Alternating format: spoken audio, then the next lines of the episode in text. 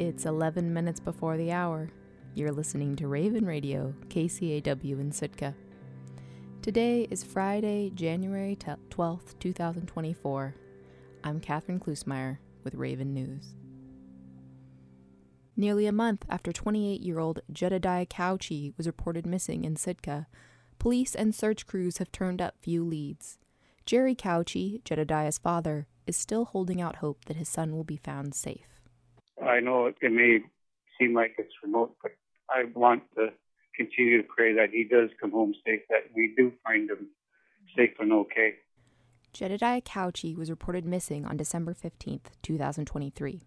Security footage showed Couchy leaving Orion Sporting Goods around 4 p.m. on December 13th. Since then, Sitka Search and Rescue and volunteer teams have conducted ground searches of the area. In a January 5th press release, the Sitka Police Department said they are, quote, actively searching and exploring every avenue possible in an attempt to locate Jedediah. Jerry Couchy says his son, who's been living with them since fall 2023, enjoys hiking, but that it's out of character for him to be gone more than a day. It was uh, not like him. And like I said, the only the only trips that he took were just like day trips, and he'd be he'd come home. Couchy says he's grateful for the support of Sitka community and first responders. I want to uh, thank all everyone that's been involved with uh, the search for Jed Sitka tribe, uh, search and rescue, uh, the police department. They've been doing their due diligence, and I appreciate all their help, all the work that they put into investigating Police have emphasized the need for additional leads from the community to help direct search efforts. Anyone with information is asked to contact the Sitka Police Department or call the anonymous tip line at 907 747 8980. A windfall could be on its way for affordable housing in Sitka. The Alaska Housing Finance Corporation has proposed granting 4.5 million to the city to assist with new housing developments in Sitka as part of the Last Frontier Housing Initiative. City Administrator John Leach said Sitka and Ketchikan were each chosen to receive the funds.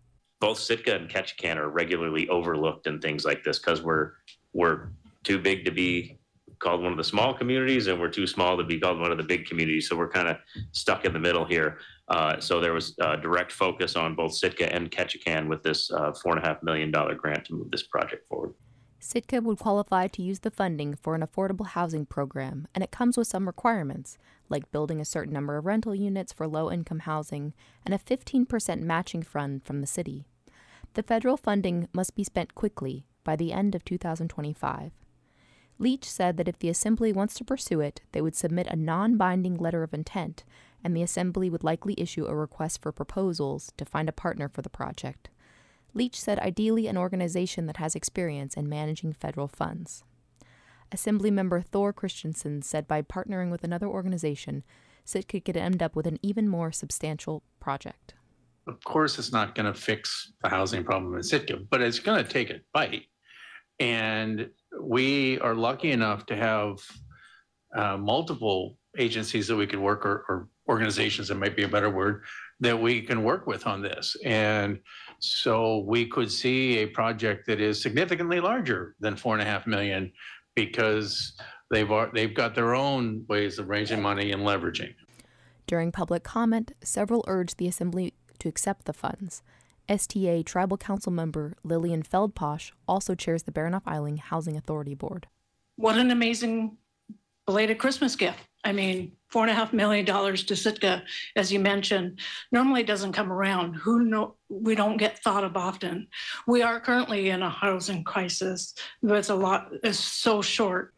Feldposh and Executive Director Cliff Richter said BHA is currently shovel ready to build an eightplex adjacent to its existing multifamily housing on Indian River Road and thought they could be a good partner with the city to develop more housing in the area. While the Assembly did not vote, they agreed to get more information on the funding and submit a non binding letter of intent to the Alaska Housing Finance Corporation. Kake, Haines, and Metlakatla were all winners after the first round of play Wednesday in the 17th annual Mount Edgecumbe Invitational Basketball Tournament, now underway in Sitka. The top scorer for the day was Cameron Gobe, who put up 39 points in Metlakatla's win over the Sitka in the men's division. There are over 200 players participating in the tournament, which opens basketball season in Southeast Alaska. There are 20 teams in the event in divisions ranging from youth boys and girls to men's 45 and older. Games generally begin at noon and run through 9 p.m. at the B.J. McGillis Field House on the campus of Mount Edgecumbe High School. Day passes and tournament passes are available at the door. Honeybees are not native to Alaska, and many beekeepers in the state don't try to keep bees alive through the long winter. They kill their bees when the winter starts and order new bees when the weather warms. But one Anchorage beekeeper has learned how to keep his colonies surviving through the spring. Alaska Public Media's Rachel Cassandra has more. It's a good day, huh? I'm on the top of 49th State Brewing's warehouse in Anchorage. Tim Huffman is showing me the bees he takes care of on the roof. They hired him to keep bees for sustainable honey for making beer. I have eight hives going into winter here. Each hive box is made of polystyrene, a condensed styrofoam material which retains heat much better than wood. And each stack of boxes is packed with foam insulation on all sides. Huffman points to a small hole at the base of one of the hives. If it was a little warmer, even just five or six degrees warmer, we could see them crawling around in that little entrance. Uh, they're in there nice and toasty. The insulation is one of the keys of getting these bees through the winter. The bees generate heat by vibrating their flight muscles, and insulated hives seal it in, keeping the colony warm. Huffman estimates Alaska has at least a thousand backyard or non commercial beekeepers. Many keep colonies for beeswax and honey.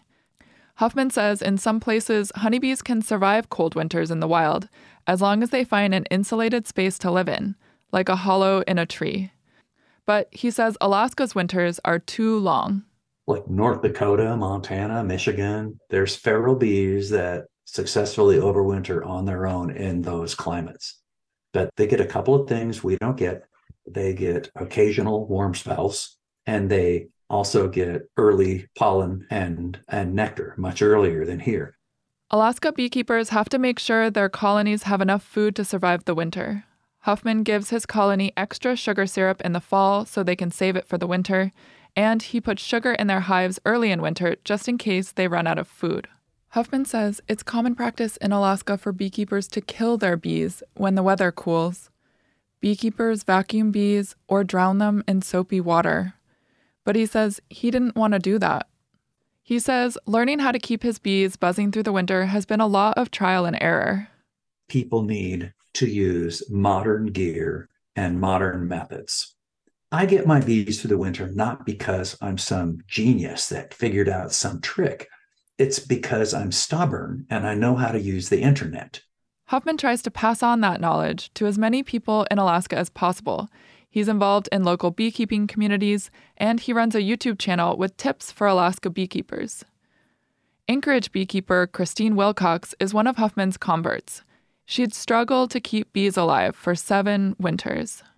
Not being able to overwinter was frustrating, and I tried very hard. I had wooden equipment, just like most people start. That was what was available. In past years, she'd ended the winter with just a small clump of bees huddled together for warmth. But last winter, she learned about Huffman's methods. She switched to polystyrene hive boxes and insulated them. She loaded up her colonies with a lot of food, and when she opened the boxes last spring, things looked different.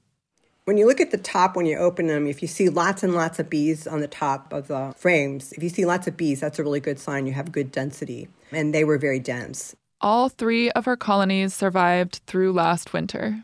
I was dancing. no, totally giddy. You know, it's just like when you realize that they've overwintered, I was elated. I'm attached to my bees in a weird way, but they're my buddies, and even though they'll sting me, but they're my buddies. Back on the rooftop of 49 State Brewing, Huffman points at the hundreds of dead bees that dot the snow around the hive. So you can see there's dead bees. There's dead bees all winter long. So, you know, there are bees that are going to die. The most important thing is that there are way more bees alive on the inside than there are dead bees on the outside.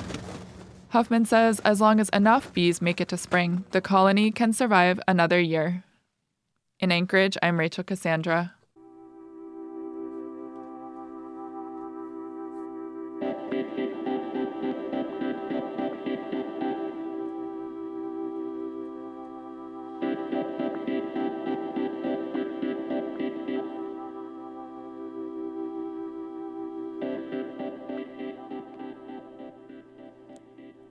Taking a look at our weather for today, Friday, January 12th, 2024. It's sunny with a high near 22 degrees. East winds 5 to 10 miles per hour. Tonight, a 30% chance of snow after 3 a.m. Otherwise, mostly cloudy with a low around 22. Southeast winds around 10 miles per hour. On Saturday, snow is likely, mainly after 9 a.m. Mostly cloudy with a high near 29. Southeast winds around 15 miles per hour. Chance of precipitation is 70%. Saturday night, snow, low around 27. Chance of precipitation 100%. I'm Catherine Klusmeyer, and this has been Raven News. Good morning.